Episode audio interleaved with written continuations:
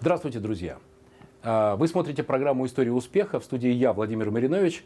И вы знаете, что мы всегда приглашаем успешных предпринимателей, тех людей, которые доказали, что они умеют не только говорить правильно о бизнесе, но и делать правильный бизнес. И сегодня у нас в студии я хотел бы вам представить очень интересного, на мой взгляд, а, человека, который сделал вместе со своими партнерами очень интересный проект. Это генеральный директор сети «Велодрайв» э, Кирилл Остапенко. Кирилл, здравствуйте. Здравствуйте. Здравствуйте. Партнеров, правда, уже больше нет. Да, Так. я остался один, потому что тяжело было э, нести это А значит, а значит и ответственность на одном. Естественно, да. Ну, тогда Но, и- правда, немножко у нас еще история продолжается, да, Мгм. не буду этого стесняться. И с некоторыми из наших партнеров мы до сих пор имеем определенные трения. Мгм. Да, бывших, бывших уже партнеров, но трения остались. Ага, окей. Итак, Кирилл, вы знаете, каждая запись э, программы «История успеха» делится на три основные части. Часть первая – это, это то, то, что вас подвело, как жизнь вас подвела к тому, что вот все, однажды я решил сделать свой бизнес-проект, свой, свой бизнес. Это первая часть. Часть вторая – я в бизнесе. А, успехи, ошибки, грабли, достижения, а, новые знания, новые люди. Вот, вот об этом. Да? Как, как это все работает? И третье, что нужно сделать для того, чтобы развиваться? Что нужно для того, чтобы в условиях, когда и конкуренция растет, и экономика становится сложнее, что нужно для того, чтобы быть успешным? Давайте тогда про первую часть. Давайте. Ведь это же было не просто так. Однажды Кирилл решил, да дай-ка я сделаю сеть э, магазинов «Велодрайв». Стану я номер один там, по продажам велосипеда вообще в Санкт-Петербурге, а потом еще и в регионы пойду. Было, что-то мне подсказывается не так. Как было? На самом деле так оно ровно и было, как вы рассказываете. Да, потому что я сидел в интернете и изучал, э, есть ли у нас вообще по велосипедам конкуренция.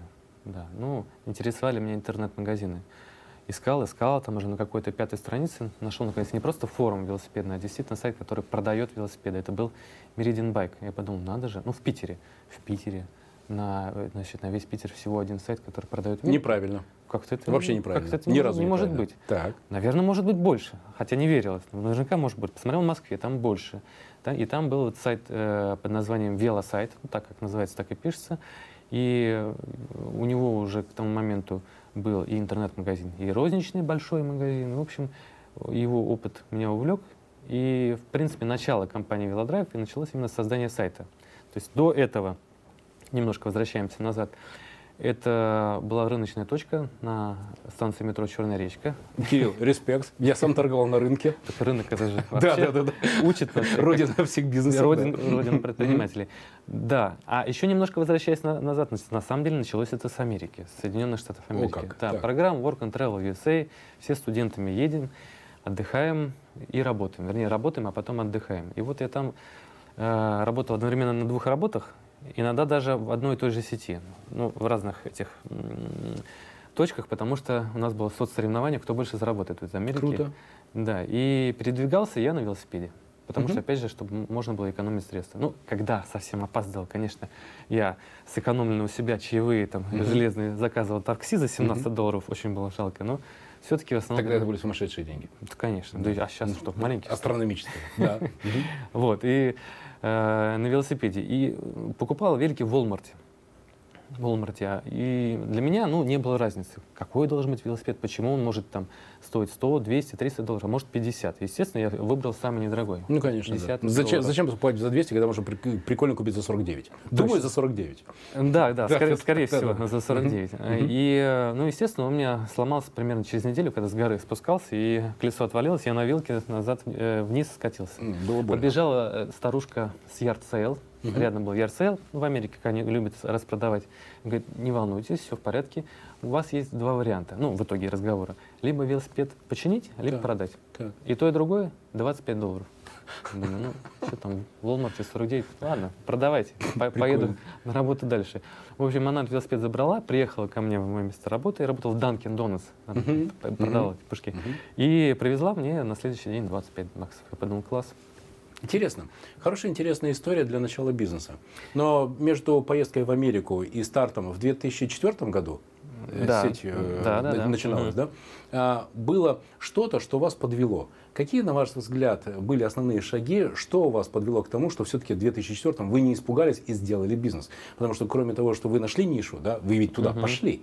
Угу. Что вас к этому подвело? Э, на самом деле подвел другой опыт, ну, вернее, привел, привел другой опыт. И до этого мы с друзьями занимались продажей, куплей-продажей сотовых телефонов. Тогда это было модно. Mm-hmm. Когда еще не появились все эти сети, Евросеть, Связной, и будучи студентом, мы продавали, покупали небольшими партиями оптом и продавали через своих знакомых. Это были и новые телефоны, и, и БУ телефоны. Но в определенный момент все-таки нужно было доучиться, потому что уже когда это начинает завлекать, ты уч- учебу напрочь забываешь. И, в общем, я сказал, ладно, ребята, все вам, вот наш клад – наше состояние, наши телефоны, забирайте, продавайте. Это, это очень интересно, потому что я знаю, что большое количество предпринимателей начинали свои бизнесы, причем это уже разные были, соответственно, рынки, но mm-hmm. многие из них начинали как раз с продаж сотовых телефонов. Надо сказать спасибо большое сотовым телефонам. Mm-hmm. Они не, не большому говорите. количеству людей. Почему? А, почему? Да. Э, почему все начиналось с сотовых телефонов? А почему? Не, ну просто это, это, такой был это просто было популя... товар? Ну это было просто модно, популярно, это было интересно. Только появились эти телефоны, к ним было очень большое внимание, и рынок был не насыщен, то есть угу. не было достаточно предложения. Э, ну вот, в общем, ребятам отдал, они этот бизнес потом похоронили удачно. И, ну, сама... Но вас там уже не было? Да, и меня уже не было, угу. да. Но сам опыт остался, да. и, и вот этот интерес в продаже, к продаже, что это такая действительно типа головоломка, что продать можно всегда и любой uh-huh. товар, uh-huh. и это интересно делать, она осталась. И, в общем, и, и как бы продолжая учиться, настигло определенное насыщение той жизни, которая была. То есть, ну, неинтересно, должен быть какой-то драйв. Uh-huh. драйв да. вот. И спустя время, э, вот поработав в Америке и приблизившись к понятию велосипед, да, я возвращаюсь обратно, и там те же самые друзья, которые похоронили эти э, сотовые телефоны. Э, среди других бизнесов, там был прокат автомобилей, что-то еще, оказались велосипеды. Я подумал, да, какая вообще ерунда эти ваши велосипеды. Угу. Вот. Но один из партнеров к тому времени остался там один, да, угу. из моих И друзей. он нас сразу убедил, он сказал, чувак, ты не шаришь, это на самом деле круто. Да, да, говорит, приезжай, приезжай к нам на Черную речку. Посмотришь. Я приехал, сел там. И вы видели, что их как пирожки, да, в американском сел на поребрик. Ну, там не было как пирожки, потому угу. что у нас всего ассортимент был из 10 велосипедов. Там, угу. То есть это несравнимо с тем, что сейчас э, можно представить в велосипедном магазине. Но эти 10 велосипедов могли быть, например, проданы за выходные. Угу. Мне, мне было интересно, как? Магазина нет, просто на улице подходят люди, даже там ценники не были нарисованы. И вот эта вот магия продаж, она, конечно, очаровывала. То есть приходят люди, как-то тебе доверяют. Ну, то есть для меня это было просто что-то... Не, не, я не мог это понять. Потому что какой-то магический процесс. И он мне завлек, сказал, слушай, все, не надо, никаких не ищи инвесторов, ничего, у меня есть тысяча долларов с Америки оставшиеся вложу. Так. ну, так оно и произошло. А потом как раз э, э, все это привело к созданию интернет-сайта. И в этот момент появился еще один партнер, и ребята не захотели вкладываться в сайт, не захотели вкладываться в развитие, и, в общем, постепенно наши пути стали угу. расходиться. Окей, смотрите. Угу. Итак, первый опыт э, работы и продаж в Америке, да. тогда же знакомство вообще с велосипедом. Да. А как, кстати, ту милую старушку зовут, не О, помните? Нет, не вспомню. С ее первыми 25 долларами. Потому что, если я правильно понимаю, то это был такой первый толчок в сторону именно велосипедного бизнеса. Да, верно? да, э, толчок в сторону того, что можно взять и быстро что-то продать. Да. Угу. А, опыт и наработка опыта работы с ассортиментом и опыт продаж в сотовых телефонах. Угу. Там же заработок, э, видимо, первых инвестиций. Да? Первые инвестиции были в Америке. Окей, да. Угу. окей, да. И э, вот это вот появление интереса именно к велосипеду, как э, к ассортименту, который может быть и хорошо продаваем, и угу. который может давать хорошую маржу. Так? Как вы четко разложили. Я старался, я готовился. Хорошо, Кирилл. Итак, 2004 год. Ну, например, это было, не знаю, там, например, 1 сентября. И Кирилл подумал, все, я хочу теперь э, сделать бизнес по продаже велосипедов. Какие были ваши первые шаги? Что Пер- вы сделали? Что это? это? Это сайт, это, это э, аренда первого зала, э, это, это первые визитки. Что это? Какие первые шаги? Э, до того, как это не было сайт, до того, как появился сайт. Да? Угу. Ну, мы, в общем-то, имели определенный там поток клиентов, который приходил на этот рынок, и В принципе, нас все устраивало. То есть это в буквальном смысле был рынок? Да, Какой рынок? рынок? Какой Это вещевая ярмарка около Черной речки. А, возле Черной речки. Да, вот и вот там, значит, велосипеды. Да, И- люди- а, люди- а они вот так, вот так, вот так стояли? Да, Или просто- они вот так, вот так, вот так Не, стояли? не, Или просто висели? вот так, вот так. Не было вообще Понятно. никакого оборудования. Да, просто и, так стояли. соответственно, дождь, и они сначала, мокренькие да, стоят, Сначала да. это просто была выставка на улице. Мгм. Потом это превратилось в небольшой э, такой э, Где брали велосипеды? шатер.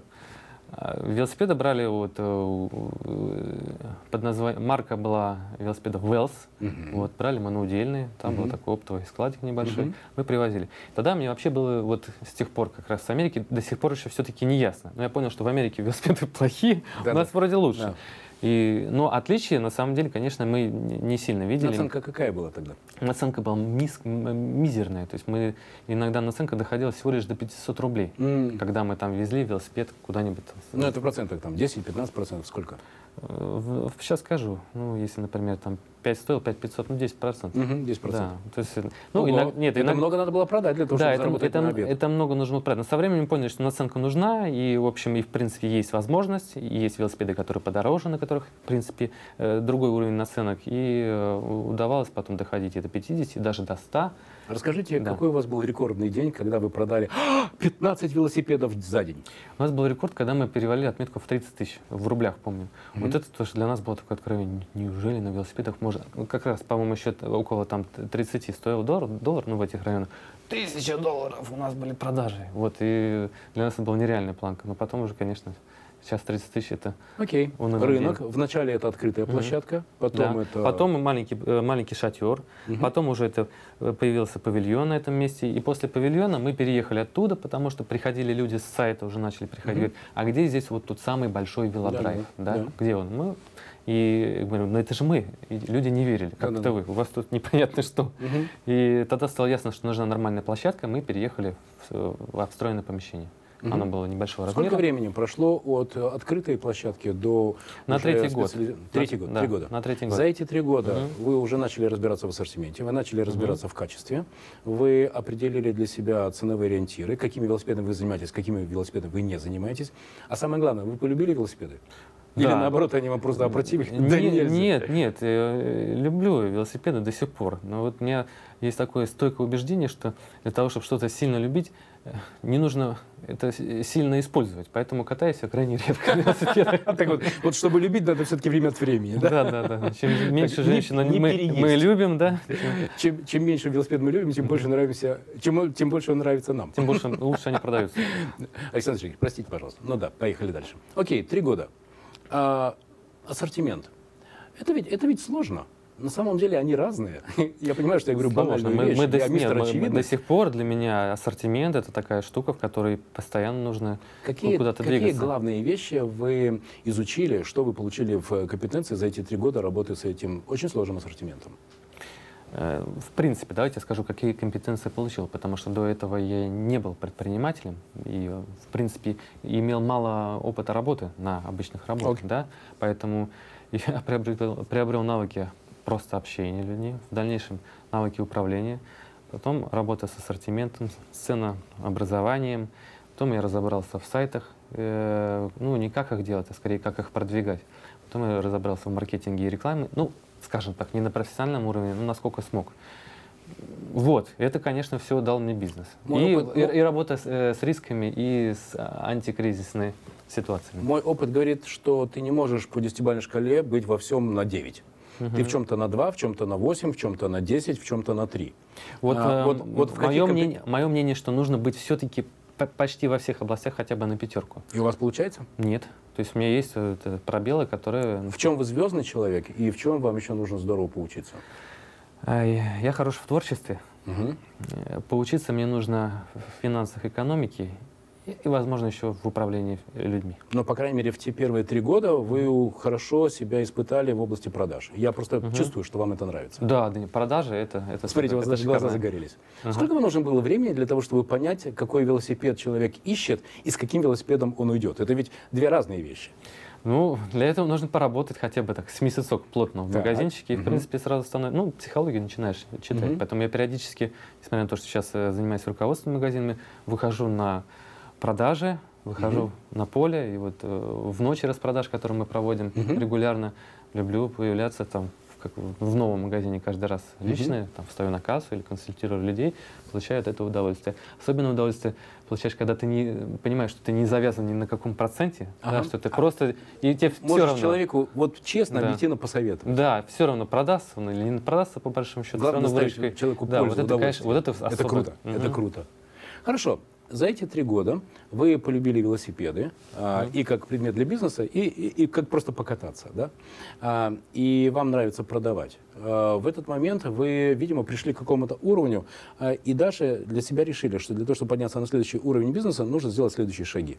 То есть все, одна площадка, даже крытая, даже, угу. даже лучшая в Петербурге, этого уже недостаточно, верно? Она была не лучшая, она была маленьким магазинчиком 70 метров. И первый наш этап был, как я рассказывал, когда э, приходят люди, спрашивают, где велодрайв, а да. потом, э, когда мы переехали во стройку, люди перестали помещаться в магазине. Ну, да, хотя у нас была и магазин, и уличная площадка при магазине, и перестали помещаться, и стало ясно, что нужно ехать в больший метраж. Как вы приняли решение о том, как вы будете развивать свой бизнес? Вы что, сели со своими коллегами, со своими партнерами и вот так вот, а давай-ка и дальше, раз, два, три, четыре, пять. Это был какой-то точный бизнес-план? Или, или это просто все получилось как-то э, естественным это, образом само по себе? Как это, это было? К сожалению, я бы хотел сказать, это все получалось естественно и само по себе. Mm-hmm. Потому что во многом смысле наши компании, наши сотрудники, хотя я могу их назвать командой, но это был домашний бизнес. Mm-hmm. Домашний бизнес, потому что необходимых компетенций не было, профессионализма mm-hmm. не было. И ну, молодые ребята еще а давай. А давай. Вот было так. Угу. Теперь я понимаю, что в этом были и плюсы, и минусы, потому что из-за того, что было «а, давай» и не, и не было... Э, мы просто не, не знали, не думали, что вы встретите те ошибки, которые вы наломали, да, и, собственно, вы их не боялись. Ну, да, да, да. да. И именно поэтому вы это сделали. Ну да, ну обычная история. Прикольно. Здорово. Что это было? Раз, два, три. Э, что мы имеете? Когда вы сделали следующий шаг после крытой а. площадки? Угу. Что вы сделали? После крытой площадки. Вы открыли вторую площадку. Да, мы открыли, мы сайт, открыли вторую площадку. Более современный и еще что-то. То есть э, на третьем магазине, на третьем магазине э, ко мне пришли ребята и сказали, что мы хотим сделать так же, как у тебя. Угу. Да, давай что-нибудь придумаем. Там, ты товары берешь по более низким ценам, у тебя сайт есть, люди идут. Ну, мы покопались в интернете, нашли умное слово франчайзинг, угу. и с этого после третьего магазина мы стали развивать два направления. Свою собственную розницу и э, бизнес по франчайзингу. Слушайте, это ведь такая, на самом деле, очень серьезная история. Потому что когда ты создаешь франчайзинговую сеть, ты уже отвечаешь mm-hmm. не только за свой бизнес, потому что mm-hmm. ответственность перед собственным бизнесом большая, но это твой бизнес. Mm-hmm. Твои ошибки это твои ошибки, это больше ничьи ошибки. Ты по большому счету несешь ответственность перед самим собой, правда? Франчайзи... Но когда ты создаешь франчайзинговую mm-hmm. сеть, ты отвечаешь перед этими людьми, потому что они тебе поверили, что ты настолько разбираешься в этом предмете, что ты можешь им рекомендовать, как строить бизнес для того, чтобы они зарабатывали гарантированную прибыль. Более того, они же вообще многие приходят как дети, ну как хорошие знакомые, как друзья там приезжает в офис и говорит, слушай, ну как, не продается, что делать-то будем? Опс, Кирилл, давайте теперь поподробнее. Угу. Итак, а, ну, классика жанра говорит, uh-huh. сделал успешный бизнес, отформатируй его, uh-huh. стандартизируй его, пропиши его, uh-huh. и после этого с этим э, стандартизированным пакетом франчайзи uh-huh. можешь сделать, например, первую одну, две, три э, совместных, э, один, два, три совместных франчайзинговых бизнеса, отработал, и все, и, поэтому, и после этого пошел делать и ставить, ставить, ставить франчайзинговые точки. Как у вас это было? У нас это было вот по типу, как мы открывали новый магазин. Да. Да? Ну, это пришли ребята, мы э, повесили вывеску на их магазин, мы дали им товара ну, с отсрочками платежа. И, э, в общем, никаких прописанных стандартов и внутренних инструкций своих мы не отдавали. Потому а что, что же вы Потому дали? что ребята уже были из велотемы. Да. То есть они просто у нас как бы не выходит, у нас не хватает там ресурсов. То есть мы им дали просто mm. ресурсы, товар ресурсы, товар на срочку и имя для того, mm-hmm. чтобы к ним mm-hmm. шли клиенты. Поэтому им просто ничего не нужно было. Mm-hmm. И ну, со временем уже начали появляться документы. Сейчас у нас там есть и франчбук из, из 250 страниц, mm-hmm. и там больше 15 документов для заполнения. Круто. Но хочу отметить, что а чем больше становится документов, тем сложнее э, начать... Ими новую... управлять. Э, ну, это понятно, да. Начни, э, сложнее начать работать с франчайзи, то есть они боятся. Вот когда ты действительно не рассказываешь всех нюансов, всех рисков, а говоришь просто, давай начнем, да. типа, как многие да, начинают да, бизнес, да. многие соглашаются, когда говоришь, а вот заполним этот документ, а вот потом посмотрим здесь, а давайте проверим ваши предпринимательские способности и навыки, как-то люди многие начинают уплывать. Мгм, мгм. И плохо, Ну, может хорошо, быть, это и опять же. неплохо. Да, Потому что происходит фильтрация, и таким образом Мгм. вы, по крайней мере, не начинаете бизнес с теми людьми, кто изначально для этого не способен. Да, например, у нас есть программа э, Сбербанка, ну вот известная, да, Да. бизнес-старт, по которой может быть выдан беззалоговый кредит на старт нового бизнеса. И там тоже для того, чтобы получить кредит, нужно сильно постараться. И мы сначала думали, ну надо человеку помогать и все, и анкеты заполнять. Потом решили, ну, наверное, если ему надо, ну, Мгм. получится. И Да-да. действительно так и есть. Вот кто вот такой вот въедливый, вот упорный, идет хорошо и легко у него проходит из, из Сбера и все остальное, он потом и действительно успешно ведет бизнес. Кто вот такой ни шатка, ни валка и полгода получает кредит, да, и Мгм. когда нам Мгм. нужно в начале сезона, он говорит, там в августе или в сентябре, как у нас есть один хороший э, партнер в Москве, но тем не менее, открывает в сентябре, мы говорим, «Ну, вы же понимаешь, в сентябре поздновато, Ну уже не да. успеешь там собрать сливки и оставить э, себе запас на зиму. Ну, и тяжело ему немножко пришлось, вот сейчас только начинать После восстанавливаться. которого по счету франчайзи Мгм. вы схватили тему. Вы стали, может быть, владельцем непрописанных бизнес-процедур, э, что есть основа франчайзингового пакета. Но знаете, как это бывает? Уже появилась эта культура управления ассортиментом, продажами, маркетингом, Мгм. лидогенерацией, работой, э, работой персонала. Вот это после какого франчайза Ну, случилось? наверное, после пятого э, франчайзи в Санкт-Петербурге, а у нас это случилось. Но в- по России, тоже говорим здесь честно и откровенно, мы еще в процессе. По- Потому что это все-таки немножко другая работа. В Санкт-Петербурге у нас бо- больше рекламы, все по накатанной. Человек приезжает в офис, мы на пальцах объясняем. А, конечно, удаленная работа требует таких уже других, других нюансов и штрихов. Сто процентов. Я Мгм. э, э, в улыбке радуги э, почувствовал, что уже после девятой, десятой улыбки радуги все, уже пора э, создавать бизнес-процессы и автоматизировать эти процессы, Мгм. потому что все, здравого смысла и ума уже, уже недостаточно, уже недостаточно. Потому что это уже такой объем операций, который нужно контролировать в автоматическом режиме. И то, что вы сейчас э, до сих пор развиваете этот про- проект, говорит о том, что у вас еще есть перспектива. Но о перспективах мы в, третьей- в третьем блоке. Смотрите, бизнес – это, конечно, ассортимент, это, конечно, маркетинг, это, конечно, площадки, но это в первую очередь люди, команда.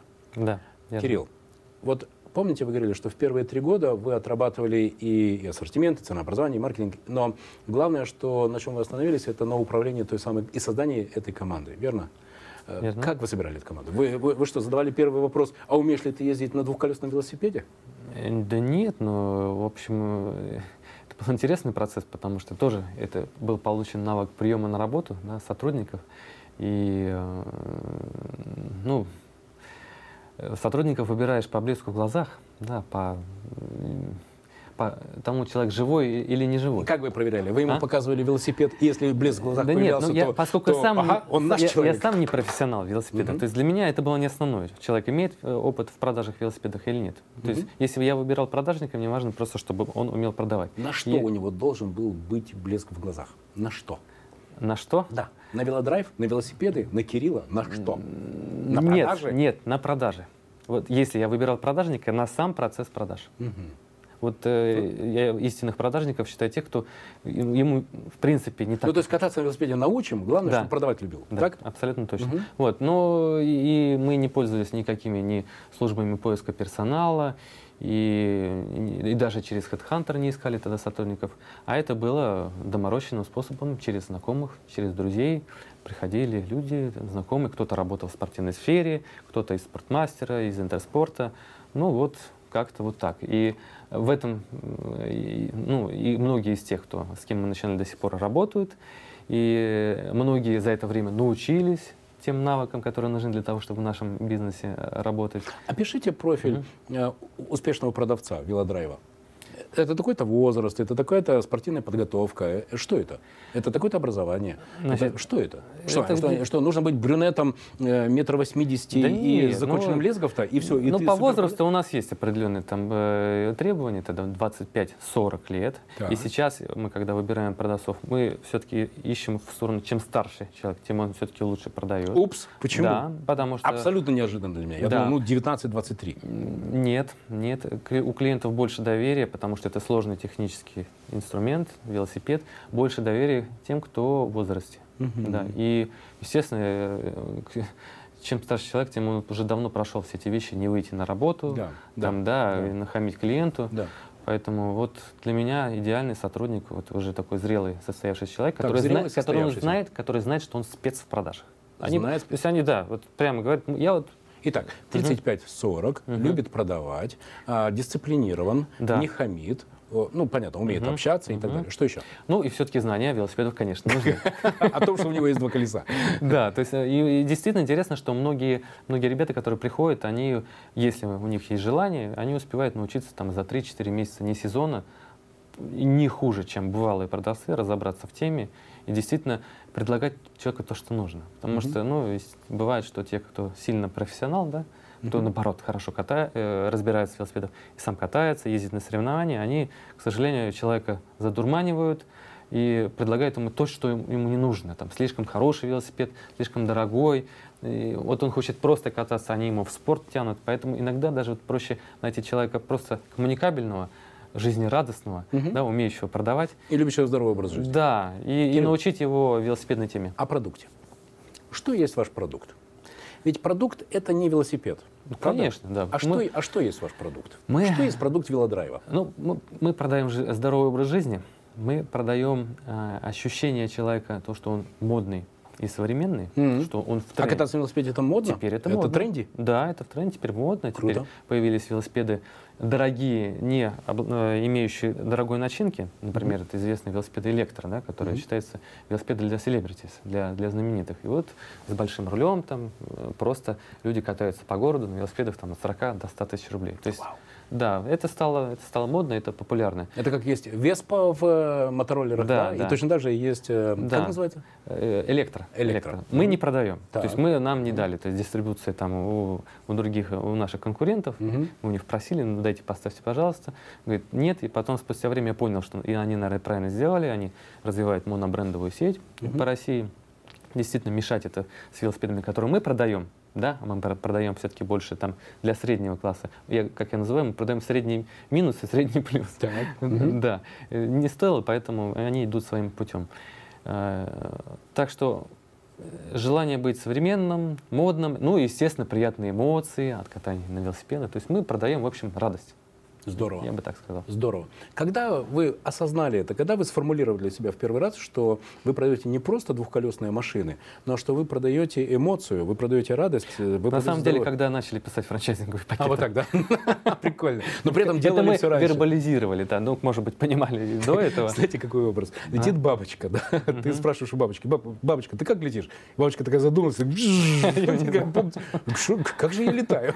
Видимо, с вами действительно это случилось, когда вы начали писать франчайзинговый пакет. Мгм. Хорошо, кайфово. Кроме того, что продается велосипеды, продается ведь еще и сервис.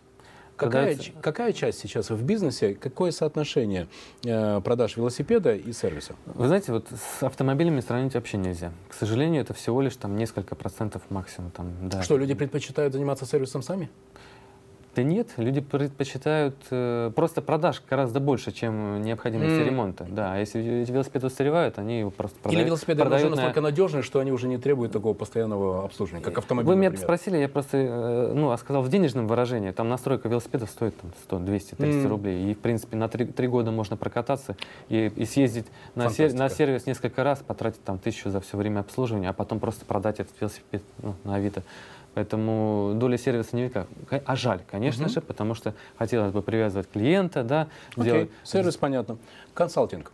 Учите э, каким-то правилам, учите э, каким-то особым техникам езды. Э, Подсказываете ли, куда с этим велосипедом можно обратиться, чтобы научили какому-то особому трюку? Вот Трюку нет, мы Так. учим э, культуре вождения и безопасности вождения. У нас есть периодические семинары, Круто. которые мы проводим. Также по воскресеньям у нас есть в этом году мы наконец открыто объявили. Э, Теперь будет регулярная воскресная покатушка у нашего центрального магазина «Велодрайв» в Озерках. Там перед этой покатушкой выступает наш э, специалист и э, специалист по тест-драйву велосипедов и просто по технике безопасности Павел Семенов. Рассказывает, как ехать, кому-то показывает, как правильно будете там делать что-то по- особенное? поворачивать там, Там правой рукой. прыжки, кульбиты, или Нет, нет. Мы вот на- у нас сегмент так просто для катания, для прогулочного катания велосипедом мы в основном продаем. То есть Для комплексную детей, для- полноценности вы не создаете? Нет, зачем? Кого-то там не может прыгать, Да-да-да. пусть Ну, не прыгает. Не- Хотя, в принципе, в ассортименте, конечно, экстремальную линейку мы нем- немножко поддерживаем, поэтому у нас э, мы стараемся все-таки сказать, что в э, магазинах Велодрайв есть все типы велосипедов, хотя бы немного.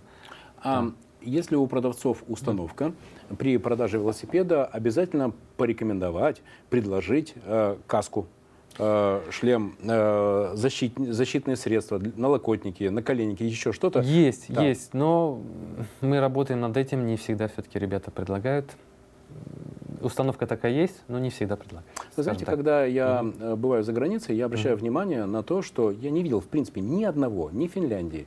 Недавно угу. я был в Лондоне, а, в других странах. Я не видел ни разу, чтобы кто-то ехал, на, ехал, это хорошее, это правильное слово? Да, ехал. Да, ехал, ехал, нормально, ехал да. на велосипеде, не, не, не, не знаю, там, катался на велосипеде, и чтобы при этом у него не было, не было средств защиты. Это, это просто абсолютно, тотально. Угу. Все 100% велосипедистов в средствах защиты. Да, а у, а у нас есть э, велосипедные движения, которые говорят о другом. А давайте-ка, ребята, по городу передвигаться без касок в обычной прогулочной одежде стиле casual, потому что велосипед — это не спорт, а это получение удовольствия. Вот мы с этими ребятами спорим, говорим, что это все, конечно, Я абсолютно верно. с этим не согласен. Да, это все может быть и правильно, что не обязательно быть спортсменом на велосипеде, а можно просто кататься. Но, но, но никто не отменял безопасность абсолютно. Ты поедешь покататься, получишь травму, кому это нужно нафиг тебе было велосипед вообще приобретать? Я предлагаю сейчас сделать угу. важную социальную акцию. Вначале я по-своему, uh-huh. а потом вы по-своему uh-huh. сделайте программное заявление о необходимости использования средств защиты при катании на велосипеде. Окей? Давайте. Давайте. Давайте. Теперь попробую я. Уважаемые зрители истории успеха, пожалуйста, покупайте велосипеды не только как средство прогулки, как средство для поддержания своей физической формы, но вы еще понимаете, что это транспортное средство, и при проездках по городу, да где бы то ни было, обязательно пользуйтесь средствами защиты. Ну, головушка-то она одна, пожалуйста, думайте о ней и соблюдайте безопасность. Теперь ваша очередь. Э, знаете, тут даже нечего добавить, совершенно верно сказать. Нужно программное заявление, да? Да. Уважаемые господа велосипедисты, мы очень любим вас и ценим ваше время и жизнь. Поэтому, ребята, одевайте, пожалуйста, шлем во время езды велосипеда и налокотники и наколенники при далеких поездках. И тогда велосипед будет просто будет вашим средством передвижения. Да, а не головной боли и синяков. Здорово. Смотрите, если вы сейчас в магазине сотовых телефонов, кстати, к вашему опыту, покупаете телефон, то обязательно к сотовому телефону вам предложат чехол, брелочек, э, установку того или иного угу. приложения. Ну, то есть какие-то дополнительные да. э, сервисы, какие-то дополнительные услуги. А, понятно почему. Потому что там есть маржа. Да. А, вот средства защиты, это, это только социальная миссия средства защиты или там действительно есть маржа? Нет, ну, естественно, конечно. На всех аксессуарах и запчастях сидит хорошая наценка. И больше, чем в самом велосипеде? И, да, да. Ну, и, ну, вот, и общий процент э, в, у нас продаж аксессуаров и запчастей э, в составе выручки в зависимости от магазина колеблется от 10 до 25, но он на самом деле маленький. То есть, по идее, можно было его там к 30-40 и приводить. Пойдете в этом направлении? Мы, да, это вообще вот одна из основных Вы в курсе, задач. что я вам сейчас крутую штуку подсказал? Там есть маржа.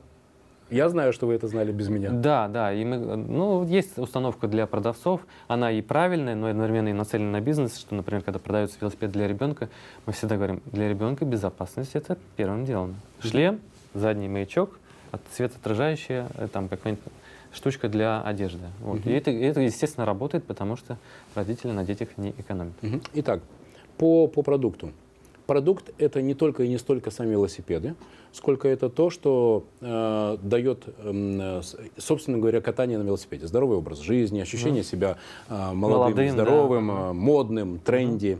Mm. Вы умеете подсказать человеку, какой велосипед ему нужен для его целей. Вы умеете настроить и поможете настроить велосипед, верно? Да, и... мы его похороним зимой, если Да, вы его похороните зимой. Ну, замечательно. А теперь возвращаемся к франчайзе. Угу. А, приходят к вам люди и говорят, я хочу бизнес. Как правило, эти люди, это люди, которые уже имеют опыт какой-то а, предыдущий бизнеса, или угу. это люди, которые, но почему-то решили, что все, они решили стать бизнесменами, и почему бы это не сделать с вами, с велодрайвом и с франчайзинговым ну, пакетом? Несколько категорий. Бывают так называемые молодые предприниматели, начинающие, я сам им был, и поэтому уважительно к ним относимся, но теперь все-таки с осторожностью, потому что бывает, что это просто у них порыв, который ни на чем не основан. Они знают, что можно взять кредит и не имея никакого опыта в бизнесе, что-то попробовать организовать. Как правило, все-таки э, такой опыт может быть неудачным. И более того, мы выяснили, что у вас уже есть первый фильтр. То есть, если в течение полугода такой заявитель не справился да. с процедурой получения кредита в Сбербанке, то он автоматически То дальше он тоже он Да, есть предприним... Все, получил кредит. Есть, э, есть э, предприниматели, которые э, выросли из менеджеров там, среднего звена, например, которые отработали стабильно на работе, на разных должностях, дошли до руководящих, там, 5 лет, 10, которые скопили э, определенный там, небольшой капитал. Вот этих ребят мы любим. То есть им, им остается немножко подкрутить, чтобы там, им дать предпринимательских навыков, но они естественно, вырабатываются в бою, поэтому бросаем их в самое пекло, подсказываем, с, с ними удается хорошо работать. Третья категория — это уже маститые бизнесмены, ну, в кавычках немножко, э, которые поработали и хотят просто диверсифицироваться, оставляют за спиной свой бизнес, говорят, ну вот, хотим еще там новое направление попробовать. Они для нас хорошие и нет, потому что, когда они получают основные от нас блага, поставщиков, ассортимент, матри- риск того, матрицу. Да, и, да, и такое действительно случалось. Он говорит, а за что мы тут, в общем-то, платим? Угу.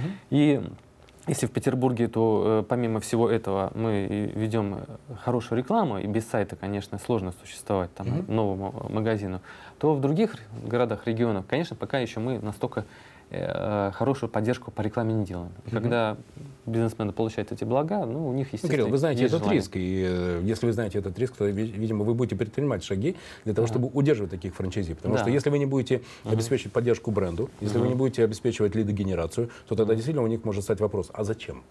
Совершенно верно. Ну и четвертая категория, которую мы даже включили в анкету нашу, когда мы ездим на выставки по франшизу, это Э, жена, любовница олигарха. А, вот так, да? Да. Ну, то есть это такой маленький Или получил бизнес, деньги, да, э, получил деньги в наследство. Угу. Мы сначала к этому так относились, ну, не типа того, что невозможно э, с такими людьми иметь отношения. А потом оказалось, что нет потому что, во всяком случае, эти люди не жмутся. Угу. У них есть угу. деньги, которые они, они могут... хотят сделать красиво, Они хотят сделать красиво и хорошо. То есть во многом Здорово. это правильно. Потому что когда мы там пытаемся что-то выжить там с человеком на полтора миллиона, ну, не всегда. Не всегда это правильно. А когда есть свободные ресурсы, человек говорит, я хочу сделать так, как вот вы мне действительно порекомендуете. Mm. У меня есть деньги. Да и даже некоторые люди э, потом просят, чтобы мы им поставили своих управляющих. Как вы справляетесь mm. с тем, что неминуемо однажды возникает разочарование? Потому что ведь вы понимаете, что человек, когда приходит к вам uh-huh. а, и берет франчайзинговый пакет, он создает uh-huh. этот бизнес, он рисует для себя определенную картинку, и вы вместе с ним делаете расчеты, да? Да. что на такой-то круг покупателей, uh-huh. в радиусе такого-то а, расстояния, такое-то количество людей будут вашими покупателями, вы сможете обеспечить какие-то продажи и так далее. Потом начинается жестокая правда жизни. Uh-huh. Да? Uh-huh. Продаж меньше, а, а, а, сотрудников, которые умели бы и любили бы э, продавать не найти. это, не найти, угу. и приходится самому, что называется, стоять у станка. Ну, в общем, начинается реальность, реальность сурового российского э, бизнеса. А, вот в этот момент... Мы говорим, что наконец-то вы стали предпринимателем.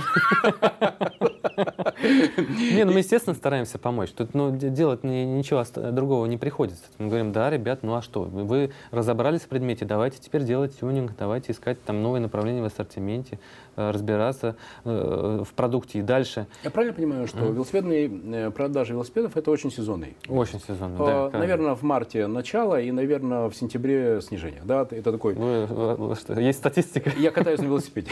Понятно, ну четко так Это такой удав, который съел слона. Помните, да, там в, «Принце», в «Маленьком принце». А, что делают ваши магазины, что делают э, ваши франчайзи вот в период с октября по март? У нас есть три варианта. Так. Первый вариант, который вырос тоже из нашего опыта, мы на базе бренда Велодрайв продаем зимние товары для активного семейного отдыха.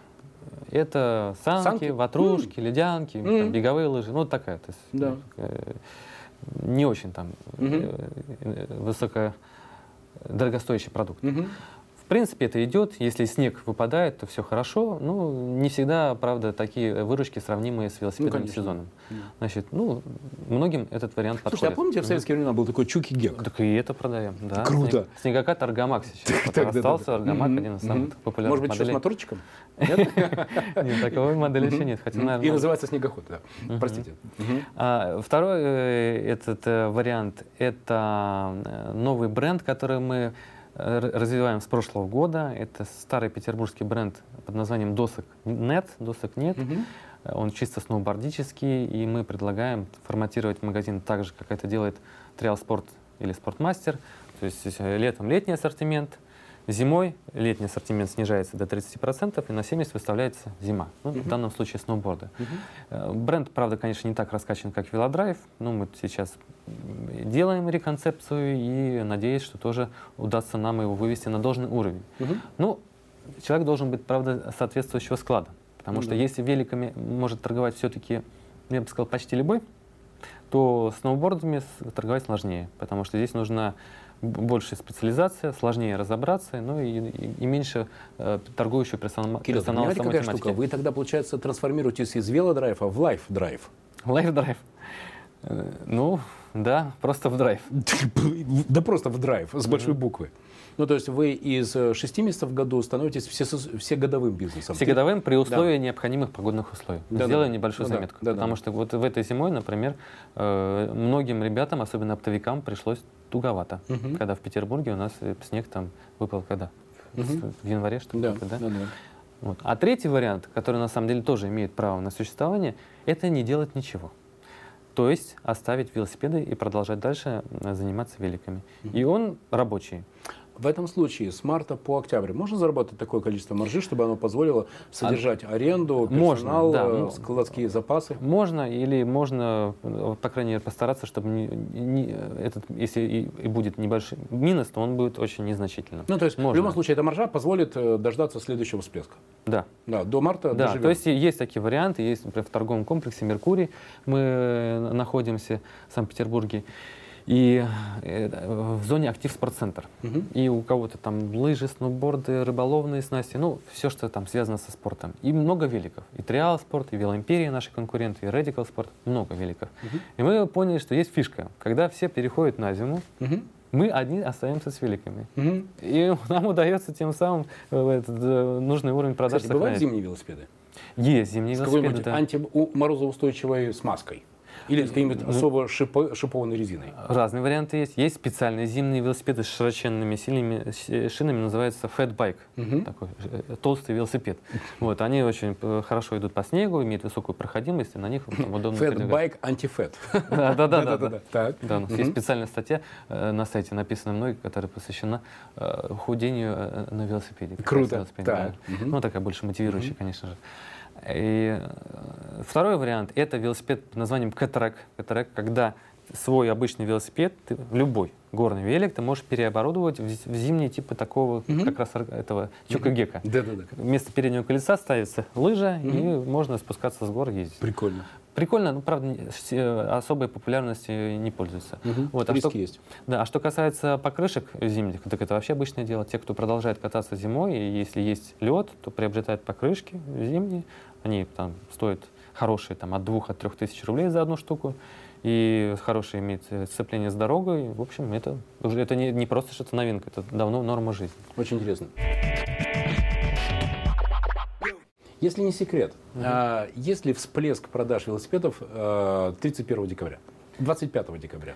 На Новый год придет вообще? Где-то с 25 по 31, да, всплеск продаж есть. И, и Просто по разным категориям великов по-разному. Например, есть детские велосипеды, которых нет такого прямо крутого спада, как у горных великов. Они продаются все равно в течение сезона, ну не то что равномерно, но они, они, их продажи полностью не исчезают. И вот как раз под Новый год много приобретается подарков детям. Я и зрители программы «История успеха» уже точно знают, что вы про велосипеды знаете все. Доказали. Хорошо. А бизнес это, это, это команда. То есть мы уже говорили mm-hmm. о том, какие требования нужны 35-40, да. Mm-hmm. Вы знаете, мой любимый образ, да, что компания это, э, это компания представляет из себя то, что есть э, ее создатель. Вы, Кирилл, как, э, как создатель своей компании – что вы транслируете? Какие ценности для вас важны? Почему ваша компания вместе с вами э, любит заниматься продажами велосипедов? Почему вы, вообще вы фанаты велосипедов? Что вами движет? И не только вами, но и вашей командой. Во что вы верите, что точно является частью ценной, системы ценностей вашей команды? Это как про художников говорят, что в каждой картине есть элементы самопортрета. Сто процентов. Э, ну, мне удается заряжать людей позитивом и желанием работать. Вот я думаю, что тоже. Вы спрашивали, в чем я хорош? В этом да. То есть э, помимо там, команда мотиватор? Да, помимо того, что можно заработать, ну, конечно, к каждому разный подход. Кого-то можно зацепить конкуренцией. А давай мы сделаем вот лучше, чем они. А Круто. давай мы там сделаем больше выручку. Кому, кому-то нужно просто создать комфортные условия работы, что есть дружный коллектив, всем хорошо, и мы вместе общим усилием достигаем общей цели. А, а- а как вы это делаете? Вот простыми словами. Мгм. Вы что там, не знаю, там подарки дарите какие-то особенные на день рождения? Ну там зажигаете джагу-джагу на, на корпоративе? Что вы делаете для того, чтобы эта корпоративная культура реально состоялась? Ну, в- поскольку я управляющий э, собственник, да, то есть я являюсь и тем, и другим в одном лице, э, хоть и времени недостаточно, но основная работа по так сказать, улучшению состояния души и удовлетворенности сотрудников проводится мной лично. лично. То есть Как? Коммуникация. То, что я отк- открыт, Как вы коммуницируете? Скажите эти слова, которые вы произносите своим сотрудникам. Ну, я хвалю, если действительно... Как? Вот, вот как вы похвалите? Вот, вот я Владимир, я ваш Ага. сотрудник. Э, Я продал сегодня 17 велосипедов. Я- Что вы скажете в давайте этом так, случае? Я хвалю редко. Так. Хвалю редко. И это э, сотрудники знают. Ну, и ругаю. Если ругаю, то не очень сильно. А если уж сильно, то значит, в принципе, Давайте так. Может, может не работать. План 10 Мгм. велосипедов, а я продал 17. Похвалите меня. Слава, ну ты молодец. Верю. Мгм. План 10, а я продал 3. Что вы скажете? Слава, конечно, сегодня не твой был день. Вот, но постараемся завтра сделать получше. А, ну то есть вы не убиваете человека. Нет, вы конечно. верите в то, что он Нет, сможет больше. ну, Абсолютно нет. Зачем? Если, если человек, в принципе, не в нашей команде, а за, э, не, не- ну, не достоин быть в нашей команде, а зачем с ним церемониться? Можно просто попросить его, наверное, уйти. В одной из что- книг Джека. Уэлча я прочитал, что он каждый год э, расставался с Мгм. нижними 10-20% с того Мгм. сотрудников, э, персонала, э, Мгм. которые показывали наихудшие результаты. И он видел в этом два главных плюса. Первое. Но уходят неэффективные. И Мгм. второе. Неэффективные не заражают своей неэффективностью О, абсолютно других. точно. Вы знаете, нач- сначала мне давалось это трудно. Я же говорил, у нас такая домашняя да, компания росла. У нас были э, э, люди, особенно, которые сильно старше меня, там, и там 50-60 лет. И вот э, понимаешь, что, например, он профессионал, он хорош во многих моментах, но он не способен работать в команде, он не способен выполнять задания, следовать срокам, ну и, в общем-то, как-то выбивается, действительно тянет остальных вниз. И вместо того, чтобы его стегать, вместо того, Да, чтобы его сначала- ругать при всех, Сначала, да, вот э, я старался и вы- вытаскивать. То есть, ну, и, в принципе, я и сейчас считаю так, что пока ты с человеком не используешь все варианты, все возможности, чтобы ты мог сказать, я от себя сделал все, чтобы его попробовать э, человека простимулировать или переставить на нужную позицию, да, где он может себя проявить. Но если нет, э, то вот э, сначала я с этим тянул, сейчас я отношусь к этому проще, потому что я вообще являюсь, э, так, ну, для себя, конечно, считаю рабом своего бизнеса, да, и э, то есть, даже, скорее, э, собственностью бренда. То есть не бренд принадлежит мне, а я ему. Поэтому все ради велодрайв. И извини, парень, ты, конечно, хороший, но если ты не тянешь компанию вниз, зачем тебе здесь вы работать? такой вот человечный человек. Да, ну, конечно, да. И мы радуемся, когда кто-то уходит и потом находит для себе нормальную работу, хороший заработок. И- Крутая рекомендация. И, мы, в принципе, продолжаем и общаться даже. с- Одно из с этими моих правил расставаться людьми. хорошо. Мгм. Ну, нет, конечно, были случаи, даже когда кто-то пытался там что-то и в, в трудовую инспекцию. Но опять же, в личной коммуникации мы эти все вопросы решали. Как интересно. Мгм. Окей, блок. Заканчиваем тогда его. Давайте, правильно ли я все Мгм. подытожу. Первое. А, Есть стандартизованный пакет а, бизнес-процессов. Мгм. И по нему работают и ваши собственные магазины, и франчайзи. Вы благодаря тем или иным фильтрам сможете определить э, ваш заявитель на э, то, чтобы состояться в вашем франчайзе, он дойдет до конца, он будет успешным Мгм. или нет. Э, у вас есть даже три типажа тех э, людей, которые четыре, э, которые могут стать успешными в этом бизнесе. Для того, чтобы заниматься этим бизнесом, нужно любить велосипеды и нужно любить здравый Конечно, здравый смысл, здоровый, здоровый образ жизни. Это здравый смысл одно из важных для меня слов. Оговорочка, да. Вы понимаете свои слабые и сильные стороны. Вы знаете, что для того, чтобы поддерживать региональную систему франчайзи, вам нужно заниматься э, работой э, в области маркетинга, лидогенерации и тому подобных Мгм. вещей. Окей, понятно. С этим понятно. Это, это, это твердое. И наверняка у вас есть, как для человека э, точного и дисциплинированного, уже определенные планы, когда вы сделаете это и когда вы сделаете то. Окей, понимаю. Да, и все, как... все эти планы, единственное, сделав вкрапление, все эти планы нарушаются этой самой сезонностью, потому что когда идет спад продаж не только... Ну, проис... значит, у вас в ноябре есть возможность подумать. Да, это правильно, но не только происходит там э, снижение выручек, к сожалению, снижается мотивация сотрудников, угу. поэтому все, все время приходится пересматривать. Но появляется время у но появляется Кирилла время. для того, чтобы да, подумать. Да, да. Итак, смотрите, мы с вами угу. поговорили про процессы, мы с вами поговорили про продукт. Да? Давайте теперь про развитие. Давайте. Это, это это очень важная часть в каждой mm-hmm. программе «История успеха». 2014 а, год, май. Mm-hmm. Что будет э, с велодрайвом через год? Он начнет заниматься мотоциклами? Он начнет заниматься Теслой? Или mm-hmm. это будет самая большая сеть в России по продаже и обслуживанию велосипедов? Что есть ну, план развития? Ну, давайте так, год, год, год это маловато, но есть там краткосрочная перспектива, ближайшие там 5 лет, ну и долгосрочная, уже 10 и выше. За ближайшее время мы хотим э, на самом деле укрепиться в Санкт-Петербурге, потому что несмотря на то, что у нас количество магазинов большое, сейчас как раз тот момент, когда происходит дележка э, рынка. Потому что раньше это был совсем не цивилизованный бизнес, сейчас он начинает приходить к сетевому. И вот нам нужно окончательно... И уже есть сильные конкуренты? Да, уже есть сильные конкуренты. Которые заставляют быть более мускулистыми. Да, уже начинаются ценовые войны, и там и не только, и пиар-войны. Поэтому за ближайшими, ну, общими словами, нам нужно э, стать реальными лидерами в Питере. Угу. Это цель Это ваша один. территория, это да. ваша база, и нужно быть сильным здесь. Да. Значит, ну, а в долгосрочной перспективе, конечно, мы хотим стать полноценным федеральным игроком, получить необходимые инвестиции, потому что стало ясно все-таки, что без внешних э, заимствований э, не удается быстро развернуть сеть, а время идет и конкуренция растет. Вас познакомить э, с председателем Ассоциации бизнес-ангелов Петербурга, с Михаилом Подгайцем? Я думаю, что это как раз Конечно, ваша история. Да я могу открыто здесь заявить, что мы открыты да, для инвестиций. Мы хотим, чтобы нас ну, не купили, а, как говорится, при, привнесли, дали нам силы для того, чтобы развиваться дальше. Для того, чтобы идти в охоту за инвестициями, угу. нужно инвесторам потенциальным положить на стол план. Да, план мы... развития. Он есть? Э, мы сейчас готовим специальные документы для, инвести... для инвесторов. Эти угу. планы – это плод вашего воображения, это плод расчетов вашего финансового директора или э, коллектив компании в этом участвует? Как, э, как это создается? Да, это, это коллективный труд на основе идей, которые рождает наш офис.